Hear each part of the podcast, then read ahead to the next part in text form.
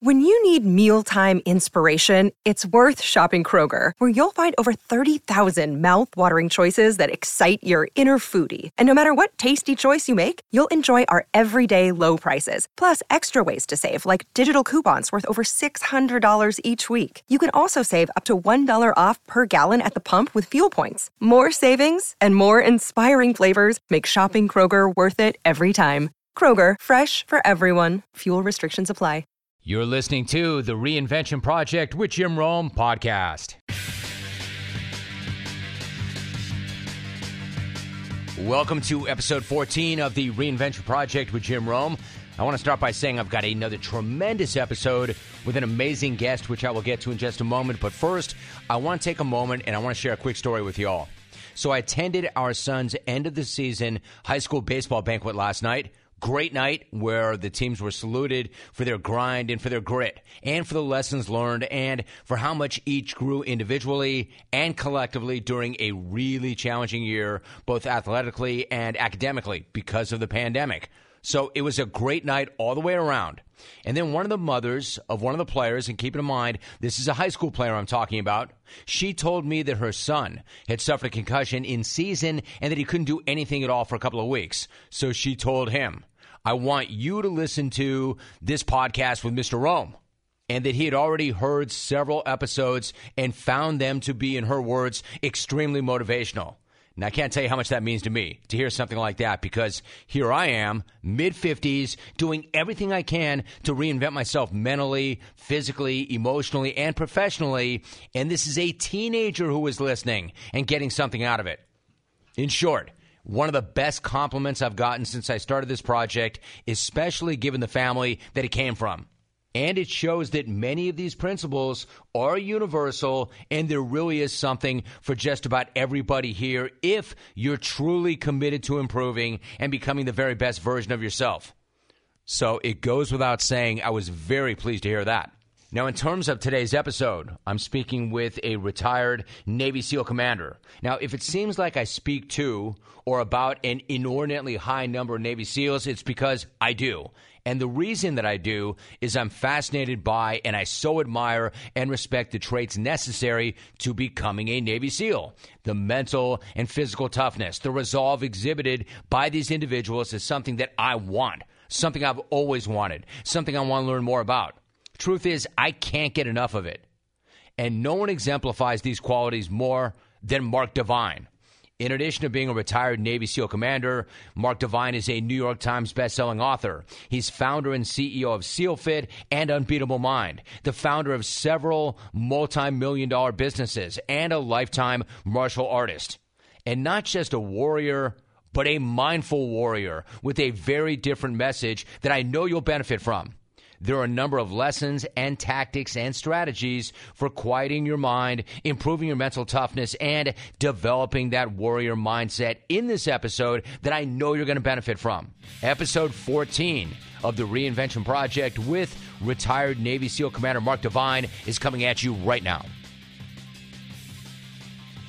Now, Mark, you and I, of course, have spoken before. I have interviewed you, you have interviewed me. It's always time that is incredibly well spent.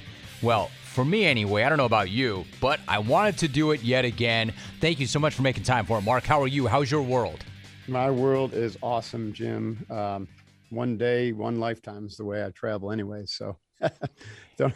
It, travel pretty light and try not to take things too seriously. So things are going pretty well for me. Why don't we go and start right there? One day, one lifetime. What does that mean? Well, you know, I learned that through my, um, you know, the Navy SEALs. Like every day, we had to, you know, show up with 100% focus on our mission, 100% focus on our development as uh, as a warrior, 100% focus on our teammates, and if we let our guard down in any one of those areas, our our self mastery, focus on the team, focus on the mission, then we could die, and today could be our last day. And so uh, that really generated a kind of a, a a mindset of focusing on the right things, you know, keeping things really simple and not over complexifying things, not worrying about how you did yesterday and, you know, your screw ups from the past and not focusing too far in the future, but just really radically focusing on what's important right here, right now. Okay. So, so I've, I've, carried that into my life and it's really quite effective, actually. I was just going to say, Mark, this is already one of my favorite conversations already. One answer in. You know, it seems it seems a little cliche, and I hate to begin most interviews with Navy SEALs, Mark, by asking them how they got into the teams. But the fact of the matter is, virtually every single SEAL that I've ever spoken to has a fascinating story as to how they got in. You certainly are no different. So I'm curious about the journey that led you to the teams, but mostly because also it's a journey of reinvention, and this is a reinvention podcast. So, for those who don't know, what led you to the teams? I love telling this story. You know, I had zero interest in the military when I was a kid. Um, I got through high school, no interest in the military, went to Colgate University, you know, competitive athlete there and was a, a decent B student. And I went to Wall Street after that, no interest in the military. And I uh, got my MBA at uh, NYU Stern, became a certified public accountant. I was off to the races, you know, doing what everyone would think would be, uh, you know, a great career, especially at an early, early age, MBA, CPA, and earning good money. So, what led me to the teams was during the four years while I was in New York City, I began a lifetime journey uh, as a martial artist and a Zen practitioner it started literally six months after I moved to Manhattan, you know, after graduating from Colgate. And it was sitting on that Zen bench, Jim, that that started to change everything for me. It started it, literally, as we know now.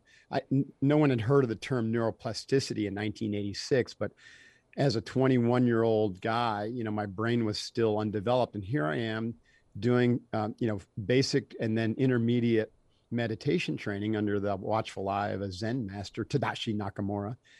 And uh, my brain was changing. But more than that, I was learning to kind of still my inner chatter, began to investigate some of the stories that I was telling myself about who I was and what I was supposed to do in my life. And and the more time I spent meditating, contemplating, investigating, uh, the less I really liked what I saw and who I saw. And I recognized that I was kind of heading down the wrong path pretty fast. So I, I guess I'm, you know, I'll kind of pause there. That led me to the SEALs. It's a it's a longer story, but I feel very blessed that I was able to literally have a midlife crisis at 22, 23 years old, where I I recognized super early on that if I didn't align with my true calling and purpose in life, I was never going to find happiness and I was going to be miserable. And it was meditation that led me to that truth.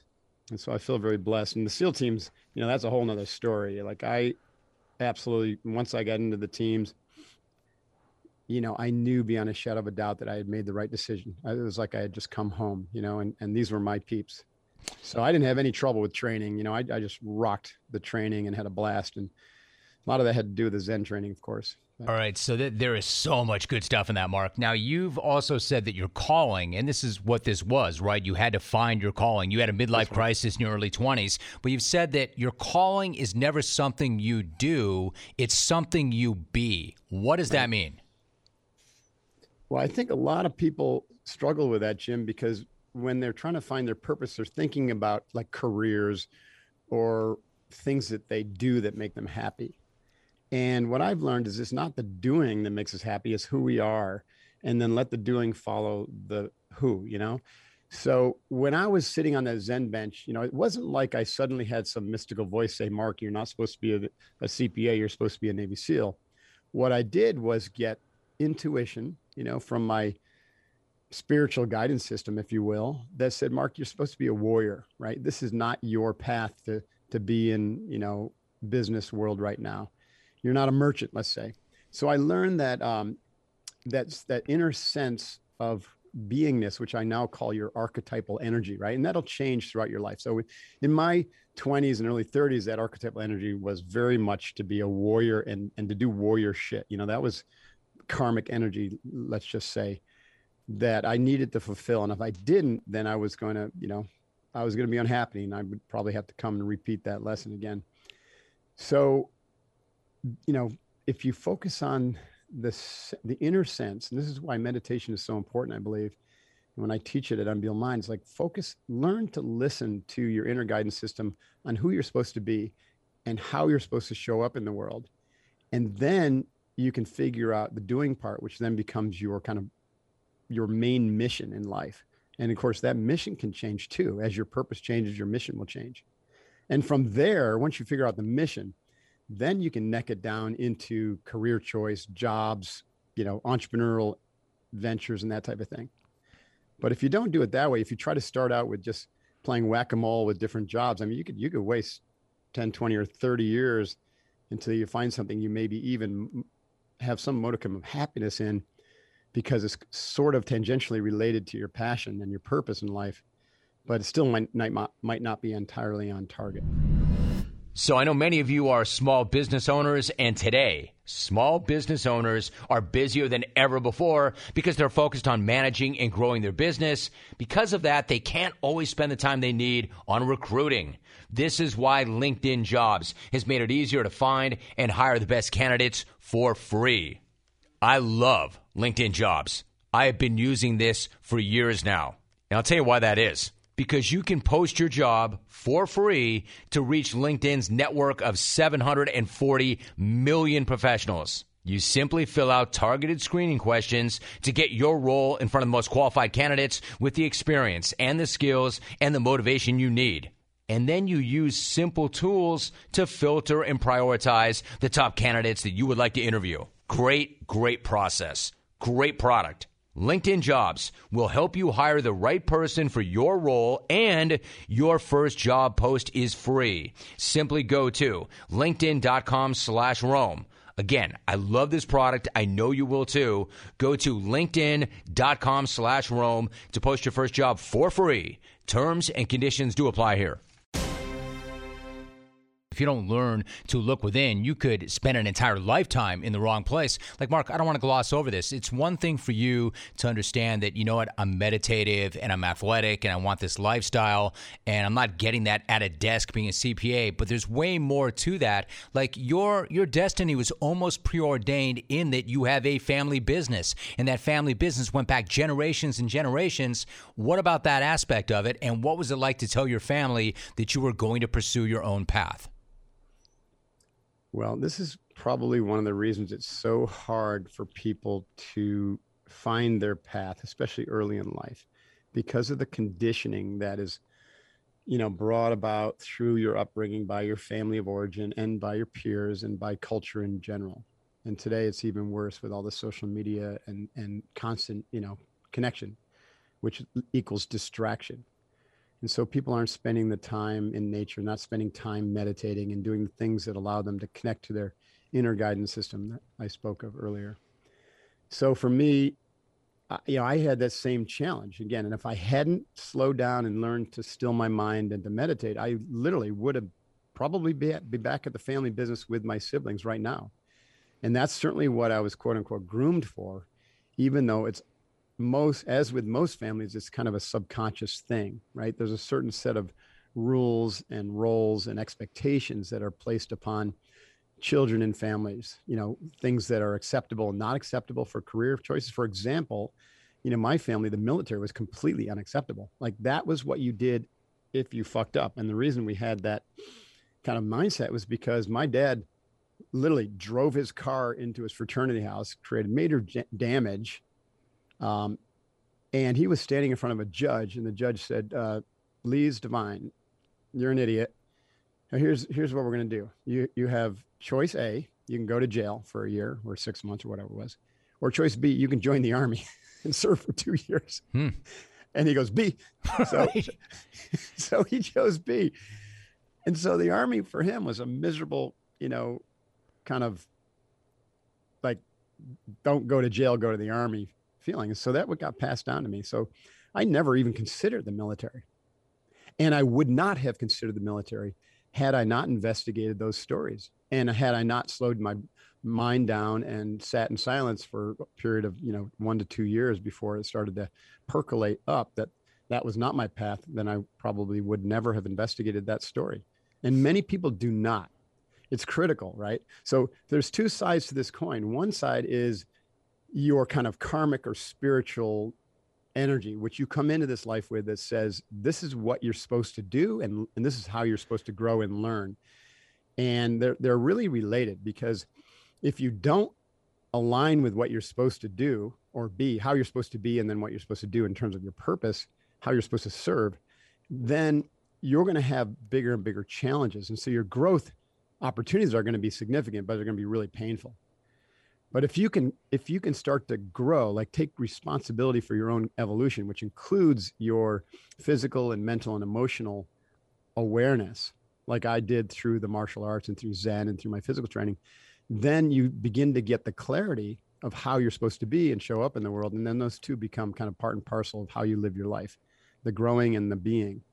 If you don't do those two things, and most people, by the way, Jim, don't because they haven't been taught this, then you know you just keep getting slammed with these big life crises and challenges. And you might find success, but you never find true peace of mind and contentment, right? If you you know success, I mean in the outer sense, right? You might have a big bank account and the fancy cars and the houses, but if you don't align with your calling, that beingness that we're talking about, and you don't take responsibility for continuing your own growth as a human, then you know, eventually you just hit up against a wall. Wow. So mm-hmm. you and I, I mean, if you don't walk into that martial arts studio and you don't start to work on your mind and your body and your spirit, I know you and I are not having this conversation right now. But in terms of the physicality, again, you were a really good athlete. You spent a lot of time outdoors when you were growing up and you would go climbing and go into the mountains and spend time in nature and with yourself. But this whole Zen aspect, Mark, when you went in there and Nakamura, you know, the Zen master was teaching this,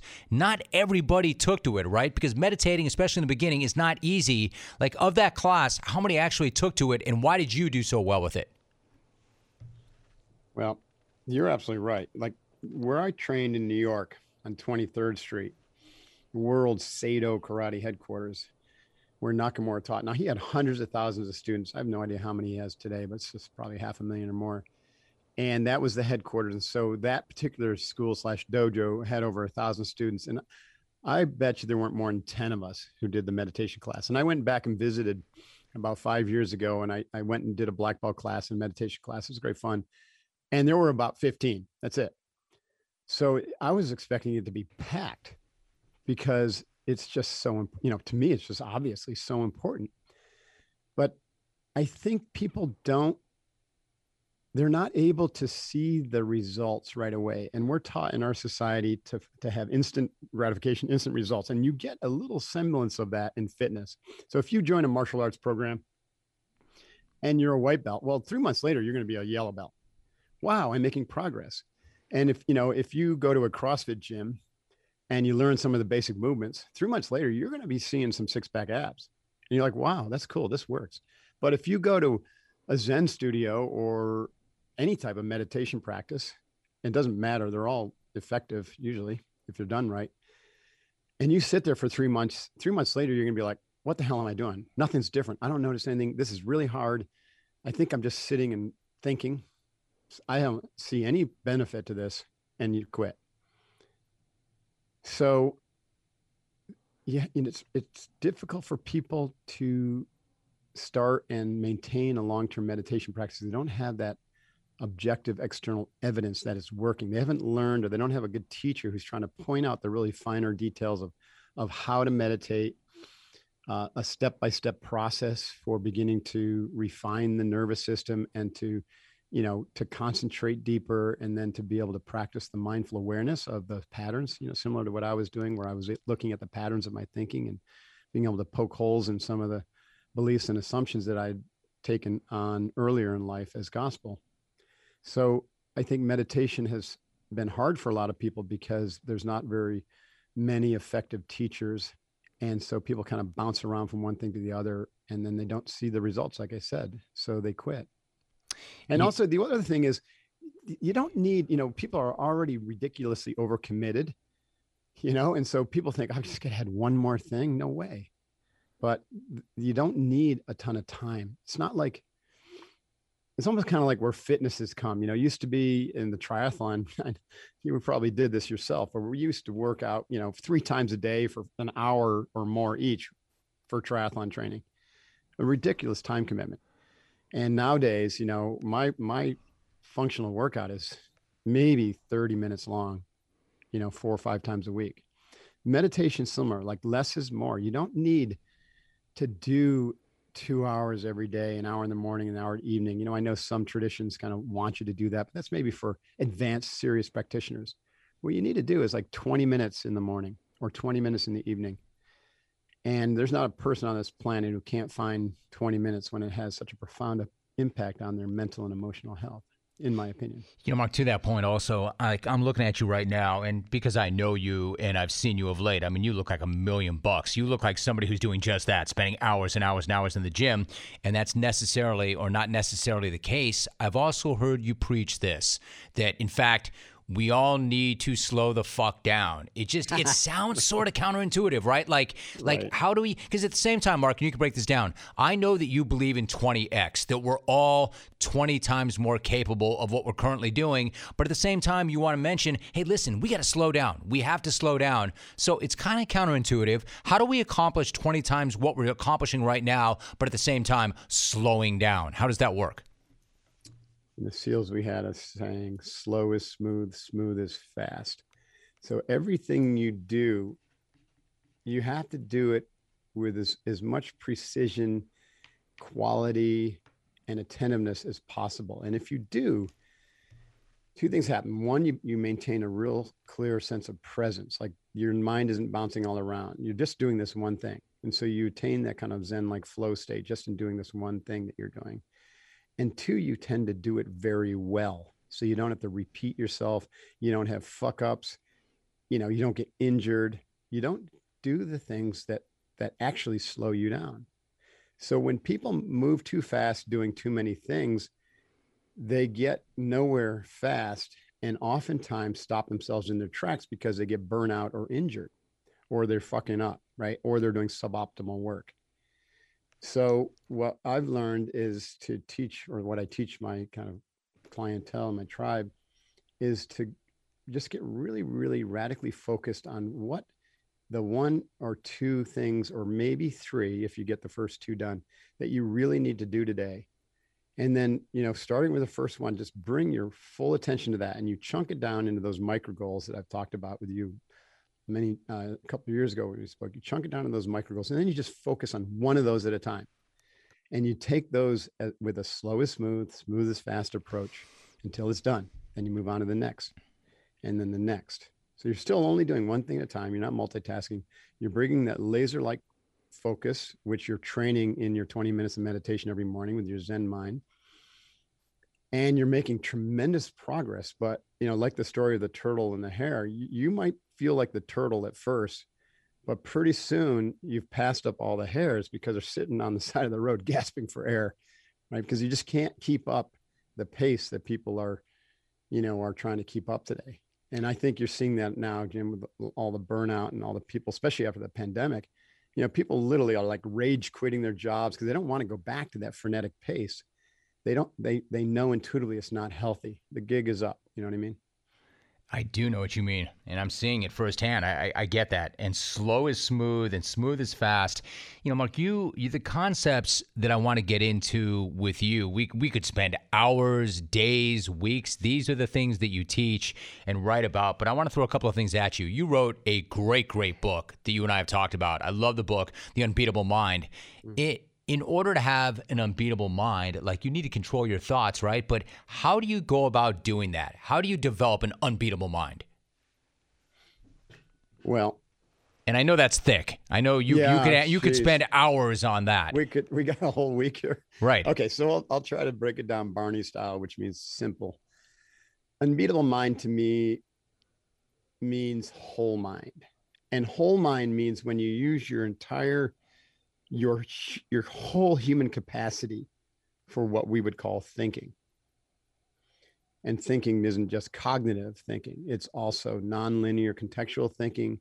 It's thinking with your heart thinking with your biome or your gut and thinking with your entire body slash nervous system right? And also what we would call transrational thought or being able to pick up information from you know what you would consider to be outside your body or even from maybe uh, you know guides or spirits if you will if you believe in that right?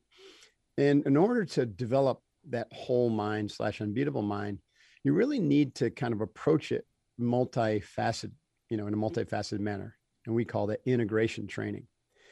And so there is the physical aspect because your brain, your your actual brain, your heart, your gut, your biome, your body is used by your mind for receiving and transmitting information, for understanding and for making meaning and for creating action, powerful action in the world.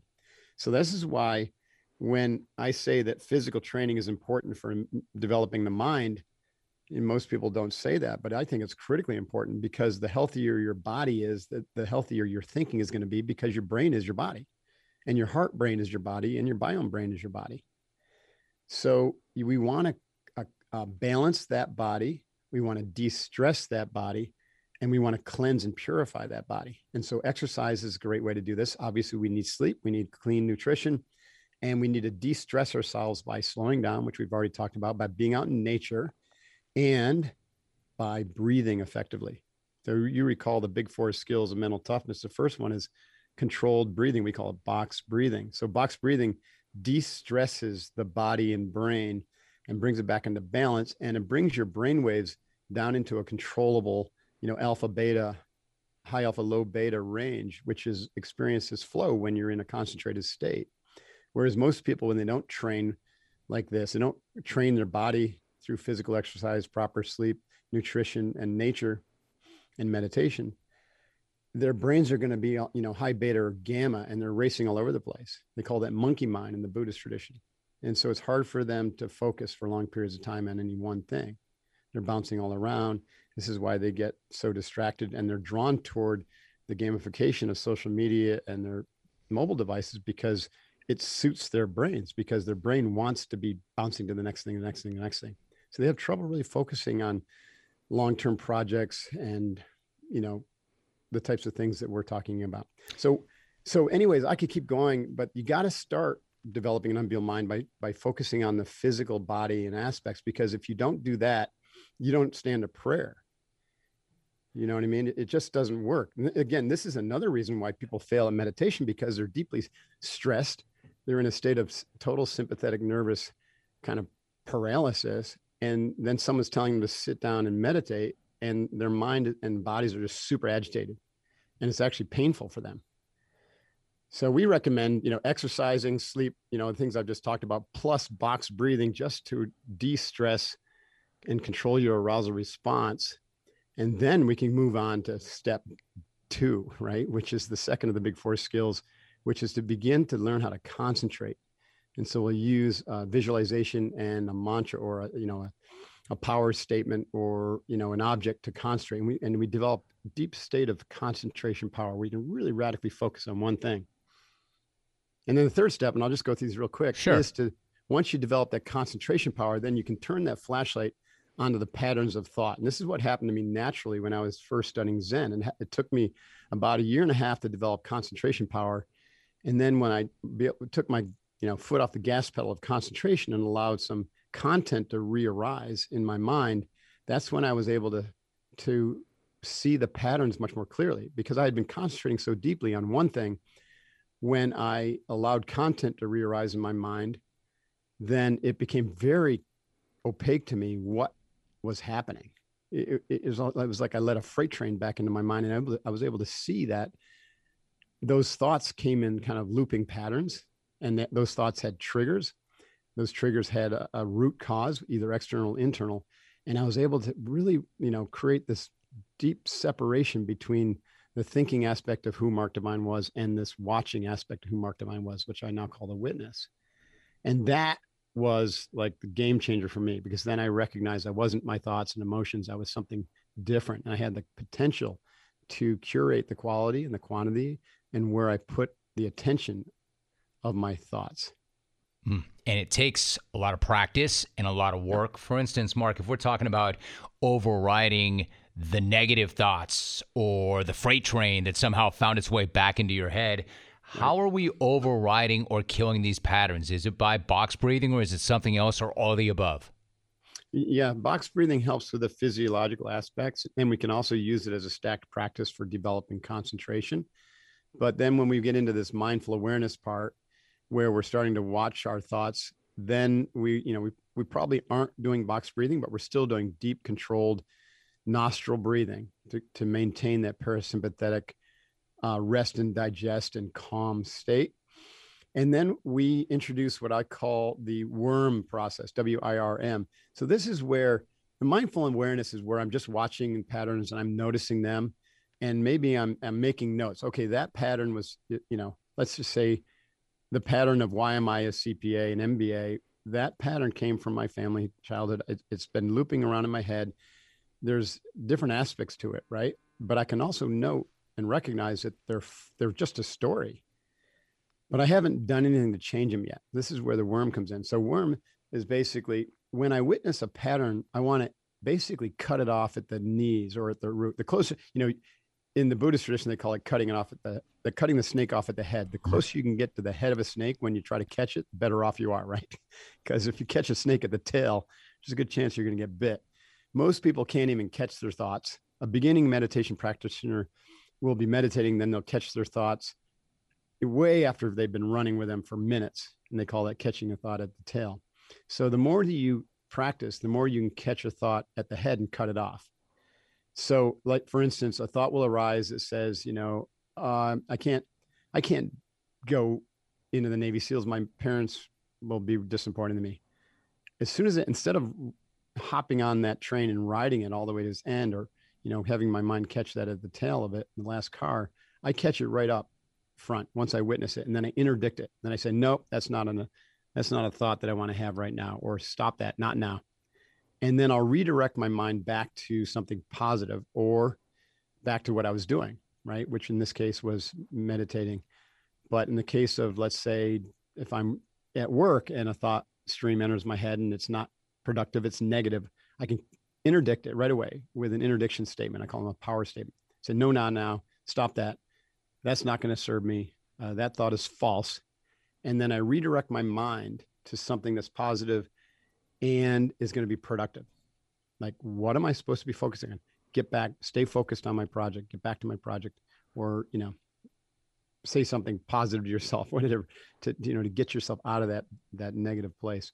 And then you maintain your new focus and your more positive internal dialogue with a, a simple mantra. So I have a few, you know, go-tos that I love that I play in the background. It's kind of like music. I don't need music when I work out. I don't use those kind of crutches. I have my own little internal dialogue that is softly playing in the background and it keeps a positive energetic state and there's there's positive imagery associated with it. And so that's the worm process. Witness it, you interdict it by trying to catch it as close to the head or the arising of the thought as possible.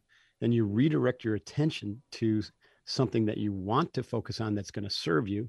And that's going to be something that's aligned with your purpose and mission and your, you know, your goal for the day. And then you maintain a positive state and that focus with a mantra. Hmm. So give me Super a sense. Powerful. Like, it needs to be trained though. I, I, I, love this. I love this. So give me a sense. What are some of the mantras that you go with that are running in the back of your mind? Well, I first kind of discovered this technique in SEAL training. Now, you know, it, mantras are nothing new. Um, they're more common in the East, although like the Christian mysticism tradition had mantras and whatnot. But I, I just think the mantra is a, you know, here's the thing. If if you haven't trained yourself to take control of your inner dialogue. The inner dialogue is going to basically be running roughshod over you. And a lot of times it's negative. Your, your brain is five times as negative as it is positive. And so people have all sorts of negative mantras, usually around their self-worth, their uh, body, you know, image, uh, whether people like them or whether they like others. So all sorts of judgments and biases and, you know, kind of nasty stuff rolling around. And so that that's the same as a mantra. It's just negative internal dialogue so when you when you cut that stuff off and you redirect it to you know something positive and you maintain it with a mantra then you're basically training a new internal dialogue so when i went in seal training and we you know used to go out in these blistering runs and uh, i was a good runner you know usually top three or four in the class but you know the, the instructors were like superheroes and uh, for some reason they were faster than all of us hmm. and uh, maybe they knew how to run in soft sand better or whatever but you know, so we would go off in these intense, intensely fast runs, even the long ones. And they knew that because if they knew that if you could get the class to think that this whole run is going to be like this, it's like a false summit. So you go out at like a five minute pace on a seven mile run. And you think, well, I'm going to hold, I can't hold five minute pace for seven miles, but they might hold it for two miles. And so that, that triggers what we call the fear wolf. The, those negative thought patterns are going to start rising soon, especially after a mile. They're like, holy shit, I'm gassing here. And so people start talking negative to themselves, like, I can't do this. I'm sucking wind. I'm going to fail. And then they start falling behind because that negative self talk literally weakens your body, right? It makes you, it makes you weaker. So what I learned is when I, we would go off on these runs or swims, I had to start talking to myself positively really quickly. And the more that I talked to myself positively, and the more that I could breathe through my nose and get all the energy and oxygen in, then the more energy that I would accrue, even as I was starting to get winded. And so I was able to tap into a lot more energy than my teammates. And then I noticed that when, you know, after about two miles, you see the instructor slow down. And because I was right up front, I was getting a nice break while everyone else had to huff it to catch up. And that made them weaker and weaker even. And so this positive, you know, mantra for me was simple, you know, in SEAL training was I'm feeling good. I'm looking good. I ought to be in Hollywood. Great. I'm looking good. I ought to be. And I would say it to myself over and over and over. And I had imagery and, and emotions associated with that.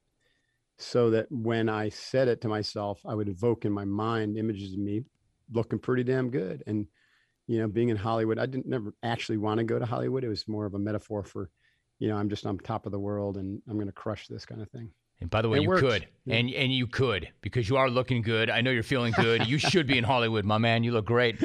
So, like, what's? And I'm trying to stay positive because that's what we're talking about. But I just have to ask, like, if you don't learn these techniques, what's the risk that we run in having an unconditioned mind and an inability to concentrate and focus deeply?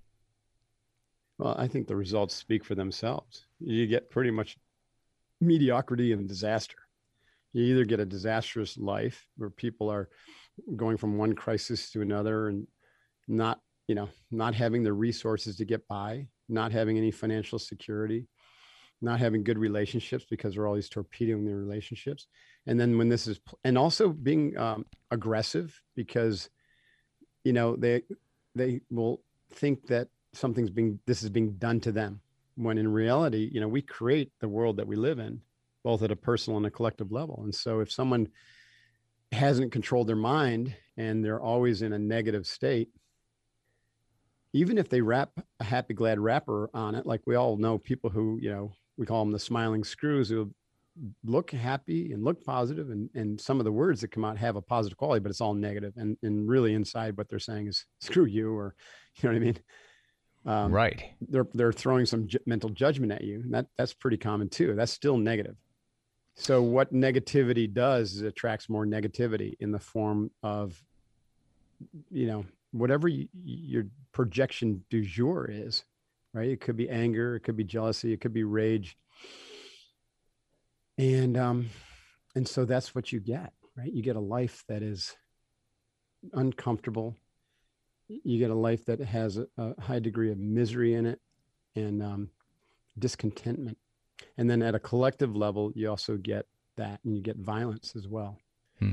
So I think that what, you know, one of the reasons our culture is, at least in the West, is seems so out of control right now is because people's minds are out of control because they've never learned to, to control their minds and to think positively and to take responsibility for their thoughts and their words and for how their thoughts and words affect others and their environment. Mm, that is really strong. I love that. I love that. Now, Mark, you also have written about feeding the courage wolf. Are we covering that, or is that something different? What does that mean to feed the courage wolf? Well, it's related to this, but it's really more of the emotional side. So, you know, of course, that metaphor comes from the native story about, you know, like the, the native elder telling the story to his grandkids, let's just say, that, that there's these two wolves that live inside of us the wolf of fear, it lives in our head, and the wolf of courage lives in our heart. And, the, you know, the kids say, well, oh, and then the grandfather would say, you know, these uh, two wolves vie for your attention, for your internal food, so to speak, where you're putting your energy, and they're fighting for your control, you know, for control over you. And they would say, the kids would say, well, which wolf wins? And the grandfather says, the wolf that wins is the one you feed the most. And so if you feed the fear wolf by constantly being engaged in, in negativity and fear and victimization, then, then that wolf just grows and grows and grows and it literally will snuff out courage. And courage wolf is in the heart. And you feed the courage wolf with positivity, love, appreciation, gratitude, forgiveness. So you've got to feed the courage wolf in order to starve the fear wolf. Because the more attention you put on acceptance and love and forgiveness and appreciating other people, even if they're super successful and better looking than you, just appreciating everyone for being on this journey in life and this this challenging, you know, thing called life it's difficult to do, but once you start training yourself to look for the positive and training yourself daily with a gratitude practice and appreciation practice and a, and a practice of letting go of regrets and letting go of uh, injustices and righteousness, then suddenly you start feeding that courage wolf more and more and opening up to the energies of um, you know the more positive qualities that exist within us. The negative qualities in us and that fear wolf that exists in our brain they block the light of our positive qualities. We all have these positive qualities. That's why, you know, you said earlier, I think everyone's capable of 20 times more. What blocks the 20x in people is the negativity. And it's not just negative dialogue, it's the negative feelings about themselves and about others. So we've got to get out of that state of negativity and move toward the higher vibrational qualities of, of acceptance, forgiveness, and love. And mm. that's feeding the courage wolf and that's breaking those negative patterns. You know, one right. and and I so appreciate this entire conversation, Mark. I really thank you so much for this. Before I let you go, you know, I, one of the ways or reasons I found my way to you a number of years back is you teach mental toughness. And mm-hmm. I've always been fascinated by that. I've always wanted to be mentally tough for myself. I'm curious, how does the, and you work with all sorts of different people, high level people, but, you know, normal, everyday people as well. So my question is, how does the normal layperson, like the non elite athlete, the non special ops type, I'm talking about a middle manager, a salesperson, a soccer mom, the rest of us, how do we improve mental toughness? Well, in a way, we've been talking about that on this whole podcast in the sense that if we're out of control and we're not taking responsibility for our own internal states, both emotional and mental states, then we're going to lack mental toughness. We're going to lack resiliency. And that weakness is going to be experienced as crisis or as um, injury or as ill health or you know whatever the next failure thing is. And then we're going to blame that on something else. We're going to blame it on our boss. We're going to blame it on society. We're going to blame it on whatever. The reality is we're creating all that. And so mental toughness is first requires us to recognize that we are the creator of our experience in this life. We create it. It's not happening to us. We are creating it. That's a game changer right there. So step number one is be the creator. Take responsibility for the quality of your thoughts and your emotions and then your actions. And in order to do that, you need to train. You need to take responsibility for your training yourself. Because if you don't, then you're just relying on the training that your family and society provided you. And look what kind of results those are getting you. Probably not optimal. So we take responsibility for training our body and mind, and that automatically begins to toughen us up and begins to uh, you know generate more resiliency. Because now when you know when the crisis hits we recognize it for the lesson that it is. And we look for the silver lining. We look for how we're going to you know grow stronger from this. And we bounce back up stronger and even more positive. And then the more we practice that we begin to actually look forward to challenging situations.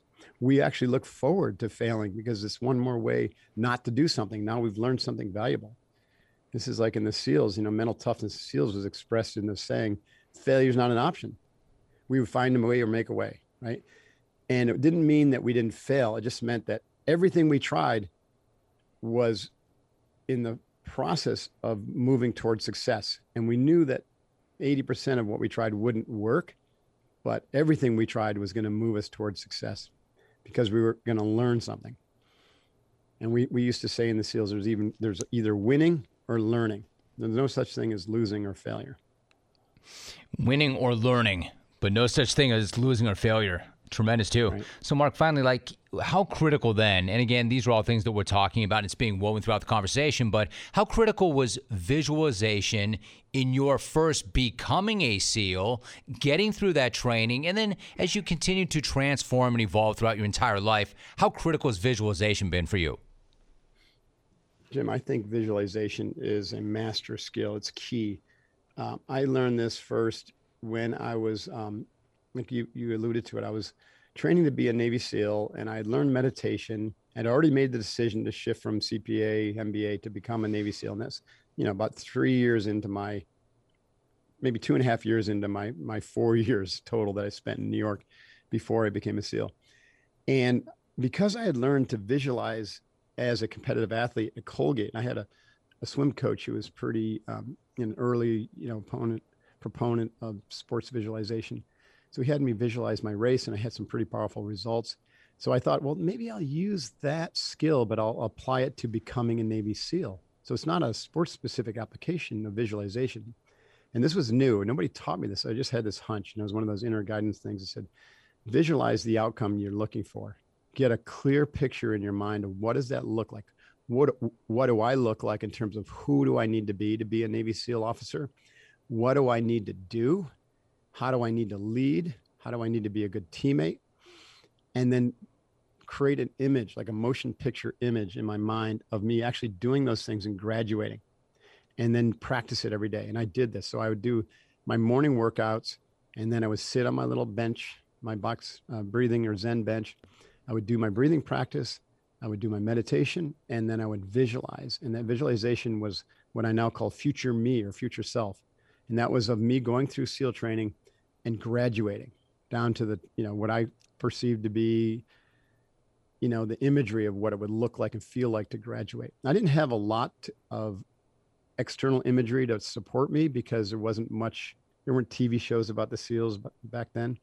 I just had one uh, recruiting video titled Be Someone Special. And I watched that about 10 times. And so then I kind of inserted myself into that in my mind and, and then added to it.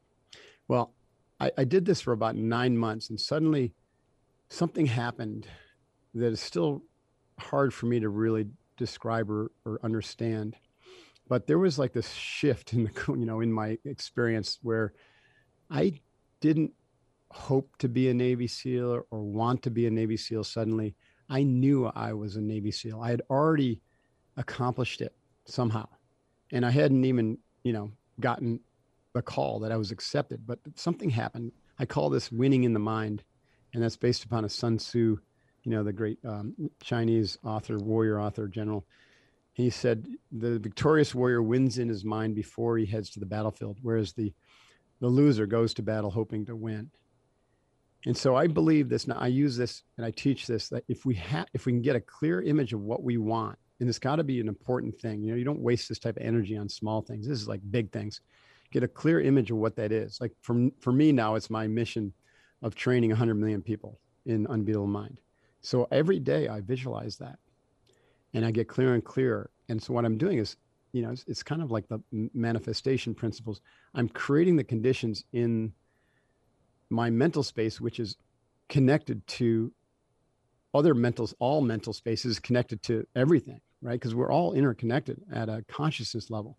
So I'm creating the conditions for that future, what used to be a future possibility to become more and more probability until it becomes a certainty when you practice it enough and with enough enthusiasm, enough energy.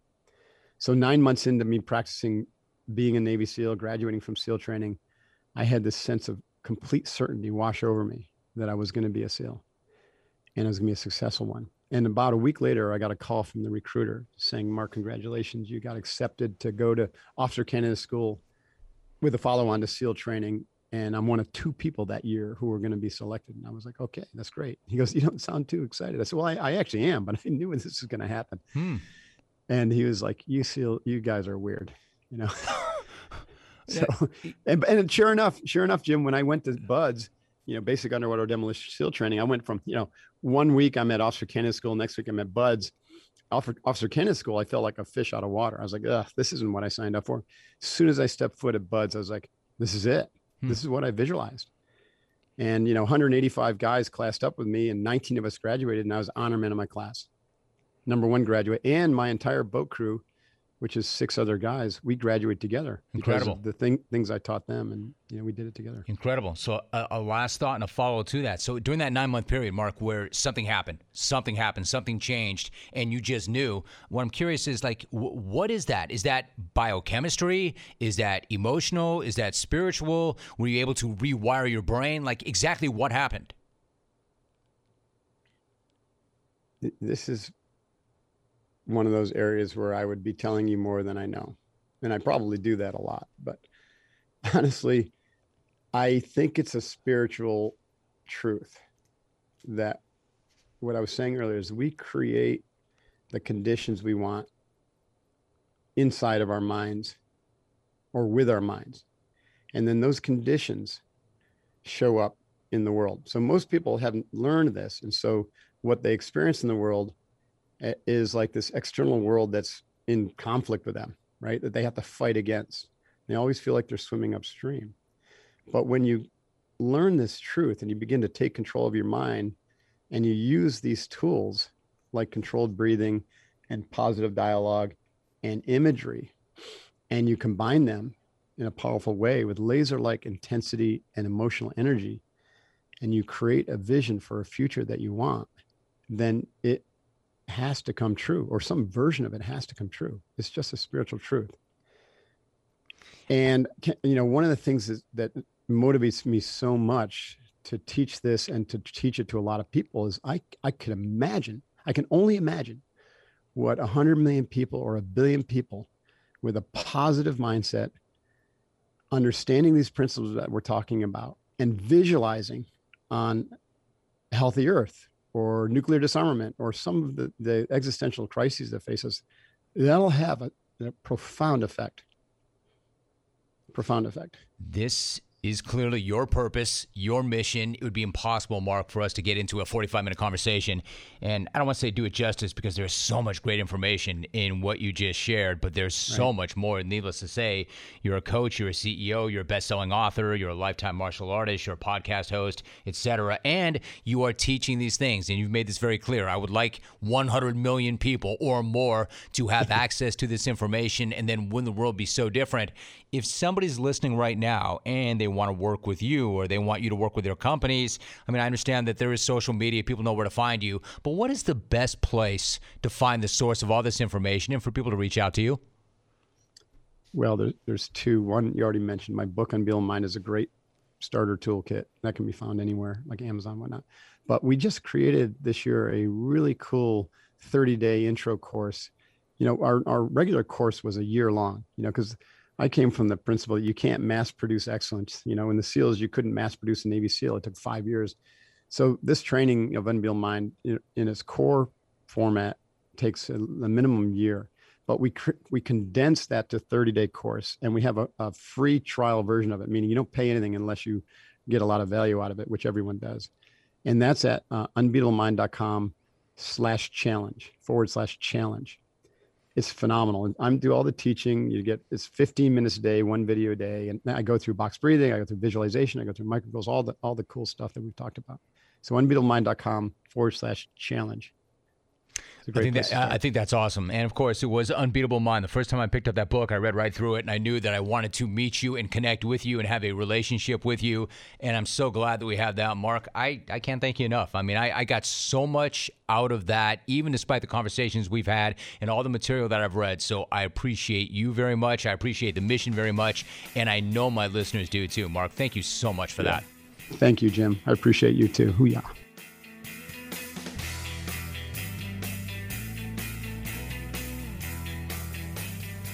What a great, great conversation with Mark Divine. I would encourage you to head on over to his site and consume as much of his content as you possibly can. His book, Unbeatable Mind, is still one of my favorite reads ever. And why is that? Because it deals with the one theme or thread that is running through this entire reinvention project mindset, mindset, mindset, mindset. It probably sounds like I'm beating a dead horse, but you simply are not going to have a superior life or superior experiences without an elite mindset, or in Mark's words, an unbeatable mind. And he's right. Develop an unbeatable mind, and you're going to have an unbeatable life. Notice I'm not saying an undefeated life because we all get our asses kicked, but an unbeatable life as a result of creating an unbeatable mind. So, again, how do you do that? By feeding the courage wolf, by learning to control your thoughts and quiet your mind, by recognizing and killing negative patterns, and then quickly redirecting them into something positive and productive by visualizing and by doing the deep self introspective work necessary to determine who you are, who you want to be, and how hard you're willing to work to get there. Mark shared techniques and tactics to help with that, including meditation and breathing. But in addition to that, you need to have an offensive mindset. You have to have the courage to follow your convictions, to live the life that you want to live, and not the life that somebody else has chosen for you or the life that you simply do not have the courage to chase yourself. Do the deep dive on yourself because as Mark reminds us, Socrates said, quote, an unexamined life is not worth living, end quote. And then make sure you have the balls to go after whatever it is you want. Otherwise, as Mark also reminds us, Emerson says you'll live a quote, life of quiet desperation if you don't attack those goals. In other words, Learn to condition your mind like a muscle because it is the most important muscle you have. Then learn to concentrate deeply. And then and only then can you do the deep work necessary to change your world and the world around you. Look for the patterns that don't serve you, ditch them, and create new ones that will. Ask yourself, is this thought or action going to lead me closer to the purpose driven life I'm looking for? If not, don't think it, don't act on it if it will, attack it, and then move on to the next target. And then finally, the thing that I like best about Mark Divine is he's a warrior now through and through, but he's so cerebral and he's so mindful and he's so peaceful about it. Even though he could, he doesn't crack your skull to get his point across. Instead of being up in your grill and yelling at you to do more, he's saying, slow the F down, and that less actually is more. Stop think deeply, and then do it over and over and over again until you become really proficient.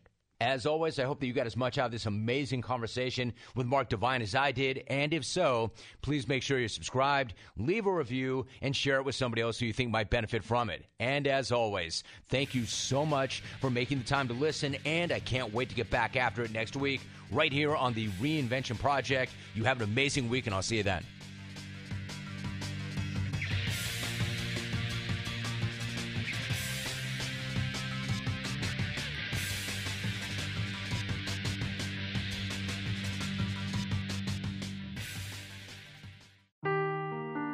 Seeking the truth never gets old. Introducing June's Journey, the free to play mobile game that will immerse you in a thrilling murder mystery. Join June Parker as she uncovers hidden objects and clues to solve her sister's death in a beautifully illustrated world set in the roaring 20s. With new chapters added every week, the excitement never ends. Download June's Journey now on your Android or iOS device or play on PC through Facebook Games.